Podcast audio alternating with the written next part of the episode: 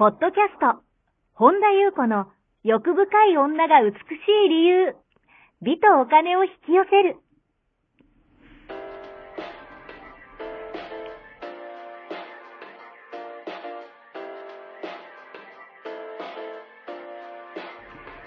ポッドキャスト、本田優子の欲深い女が美しい理由は、1万人の女性をコーチしてきたメンタル美容研究所代表、本田優子が、幅広い知識と自らの経験をもとに、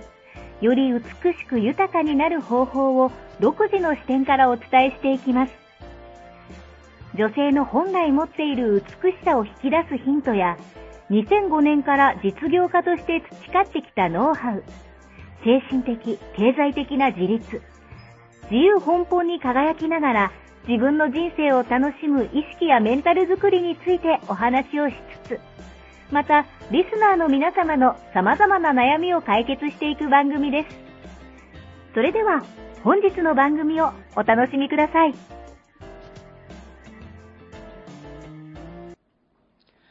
こんばんは、本田由子です。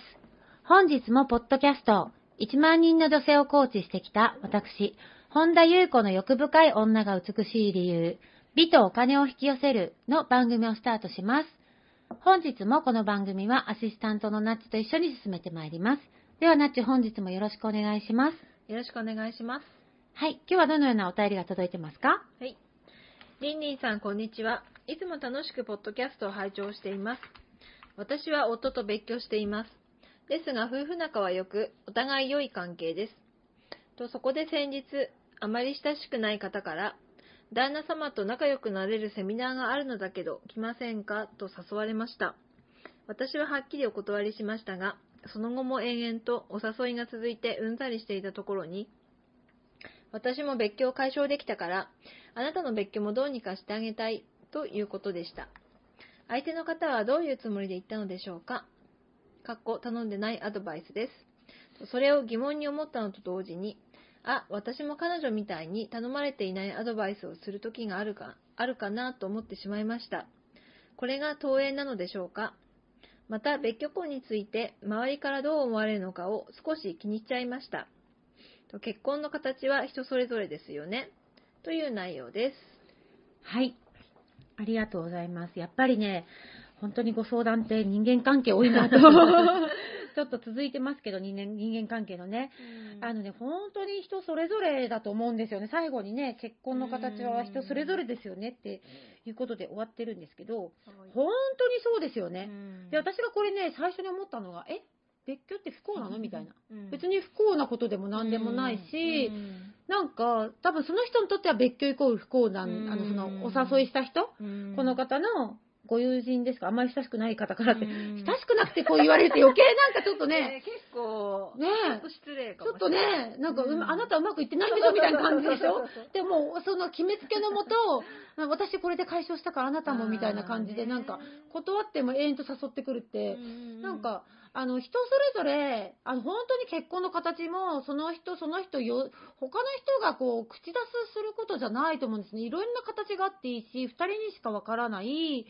ものがあるから、そのご夫婦にとっては、ね、その、この方のご夫婦は、それがいい距離感だと思うんですよ。うんだからね、別にほら、いい、良い関係で、うんお互い仲良く良い関係ですって、全然、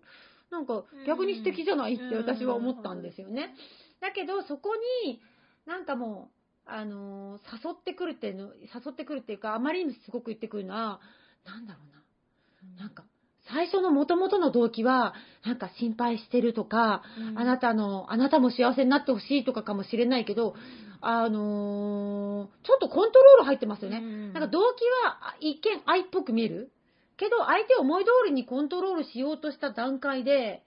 なんか提案ではなくて強制みたいになってません、ん。なんかだって人それぞれ自分の人生のハンドルは自分が握るっていう頃からすると、なんかその人がこう横から来てなんか握ろうとしてるような、ん。なんかこう、例えば、それで、例えばその本人が失敗したりとか、なんか苦しい目にあったりとかって、するのも、その人の問題なんですよね。だから、あのーその人が体験してみないと分かんない機会を奪ってませんかっていううん。ふうに思うんですよね。だから、旗から見たら、うん。不幸に、私には見えないけど、うん。多分その誘った人が見たら不幸に見えても、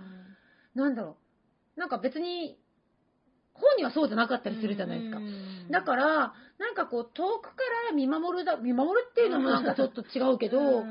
あの、余計な口出ししなくていいんじゃないかなっていう。で、もし、この方がその別居で、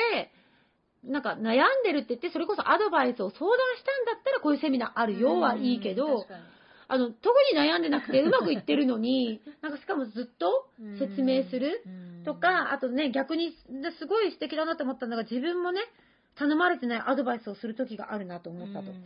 だからすごいね、こう自分もそういうことがないかなっていうふうにね、こう振り返られたのって、こういう気づきってすごい素敵だなと思ったんですけど、そういう時っていうのは、まあありますよね。なんか良かれと思っててないけど、なんか、私昔結構あったんですよ。なんか、なんだろうな。あのー、良かれと思って、まあアドバイスまでいかなくても、なんかこう、こういうのあるよとか、セミナーは誘ったことないけど、さすがに。なんだろうな、なんか、なんか、例えばこういう本良かったよとか、っていう程度だけど、でも、それがあまりにも、うんと、まあ、その程度だけど、例えばじゃあそれが、あのと、私の場合だと昔、例えばじゃあどうしてもアドバイス頼まれてないのに、したくてしょうがない衝動に駆られた時に自分と向き合った時っていうのは、どうにかして力になってあげたいとか、頼まれてもないのに、っていう時には、あの、向き合った方がいいのは認められたいとか、あの、なんかこう、すごいって言われたいとか、なんかこう、なんかこう、影響与えたいとか、なんかね、何かが反応してることが多いんですよ。そこで、なんか、例えばもっと行くと、あの、逆に言うと、まあ、その、言う方も言われる方もそうだけど、そういうことを実際に言う人ってどっかで、なんか自分が教えてあげてるんだみたいな。ああ、なるほど。なんかこう、こう、自分、あなたは何も分かってないから自分が教えてあげる、ありがたく思いなさいよ的な、なんかこう、エネルギーがある人とかもいるじゃないですか。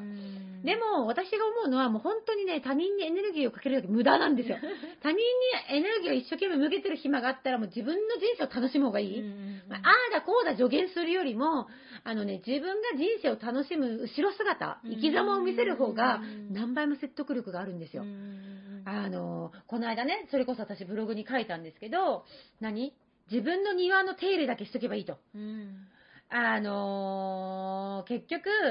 なんていうのかな、こう、どんなに不幸そうに見えても、あの、本人がしたくてしてるんですよ。で、経験しないと、まあ、それこそもちろんそこには、とても大変で、あの、それはそこのなんか敷くを挟まずに、あの、例えば殺されかけてるのに、それは本人がしたくなってんだとはおかしいですよ。けど、基本的になんか、あの、相談された時に自分の意見を言う。あの、何もされてない時にいちいち、なんか助言しない？で別にそれで苦しんでなかったりするじゃないですか。別にこの方のように別居してて、仲良く言ってんのに、あなた別居で苦しんでんでしょ？とかって 超余計なお世話で、あとは、あの、自分が自分の体験を話す。自分の庭で。とかっていうのがすごい大事。だから、あの、他人の庭に土足で入っていかないってことですよね。でも自分の庭だけ耕しといて、で、自分の生き様で見せるじゃないけど、自分がもう楽しく生きていることが一番説得力がある。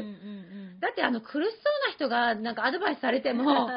なんか頼んでないのに苦しそうな人でアドバイスしてくる人いるじゃないですか。あなたまず自分と向き合ったらどうですか？みたいな人っていません？そうそうそう。だから、なんかもうそれよりはもう自分に集中して自分が楽しい。で、もちろん困ってる、あの、なんか、あの、こういう時どうしたらいい？とか聞かれるとか、なんかアドバイスを求められた時に、私はこう思う。とか、なんか、あなた分かってないから私が教えてあげましょうとかじゃなくて、そういう時はさっき言った、なんかすぐ認められたいとかが潜んでないかっていうね、ことがすごいあるんじゃないかなというふうに思ったんですね。あと結婚の形それこそ別居、さっきね、ナッツとも話したけど、あの、別居婚とかって全然なんかその、あのー何がいい悪いも本当にないし、その人たちがそれが楽しければ、だからね、自分の特質を知るってすごい大事。あのーなんだろうな、毎日毎日一緒にいたいのっていう人もいれば、なんか程よい距離でお互いリスペクトし合っていたいっていう人もいるんですよね。だからもう結婚も、この一個だけが正しいですよっていう時代では、このね、もう令和の時代は、令和って言いたいだけだけど、令和の時代は、もっと柔軟性を持って、なんか一人一人自分の個性とか、あの、自分を殺さなくていいと思うんですよね。だって、なんかこれが正しい結婚の形だなんて、刷り込まれてるだけだし、なんか、なんだろうな、本当に本人同士が一番いいのが、それが他人がなんか外野でとやかくね、その人のね、庭に入ってってね、いちいち言うこと自体がナンセンス。すごい余計なお世話ですよね。よりも、なんか、あの、私思うんですけど、一人一人が、あの、自分の楽園を作る。そうすると、あ、はっきり言って自分が平和だと人のことを口出ししようと思わないじゃないですか。か一人一人の平和。あの、令和っていうのもね、多分平和っていうね、なるほどねあの、込められてると思うんで、私ね、さっきナッチに言ったのが、令和ってなんかすごい凛としたイメージを感じたっていう。だから一人一人がもう自分が自分として立つじゃないけど、自分を、なんか、こう、これが世間で素晴らしいと言われてる人だから、とか、まあこの方は全然そんなこと言ってないですけど、例えば、なんかこう、それを演じて、それで好かれたってすごい苦しいんですよ。うんうんよりも自分はこういう自分ですっていうのを、もうすいませんと。うんすいませんとか謝る必要もないけど、うん私はこうなんですと。それで、なんか、あの、そんなあなたがいいって言ってきた人が一番一緒にいて楽じゃないですか。居心地がいいっていうか。それを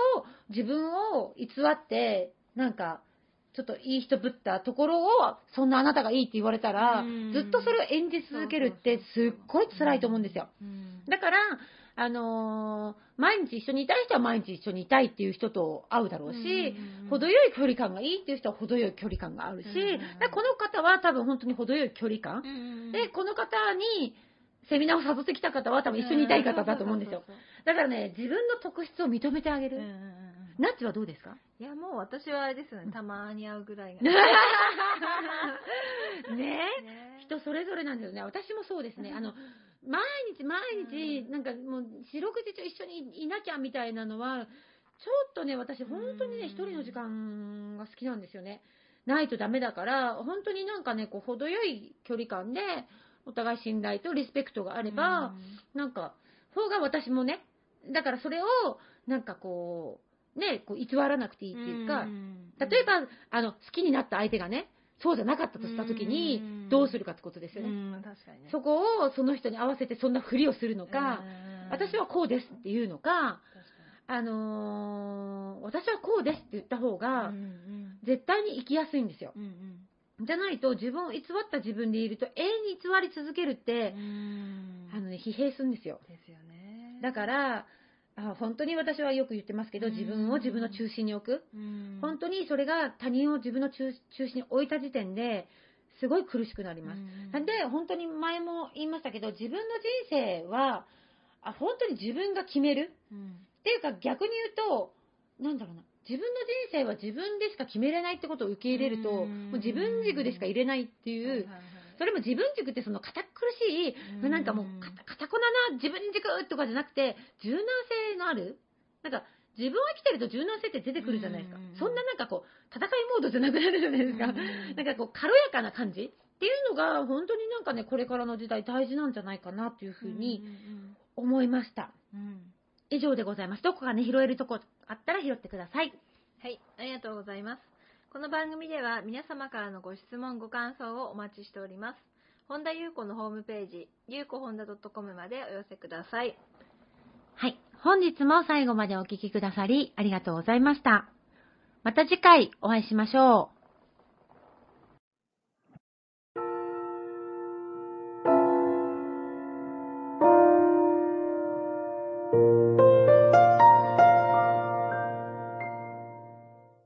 本日のポッドキャストはいかがでしたか？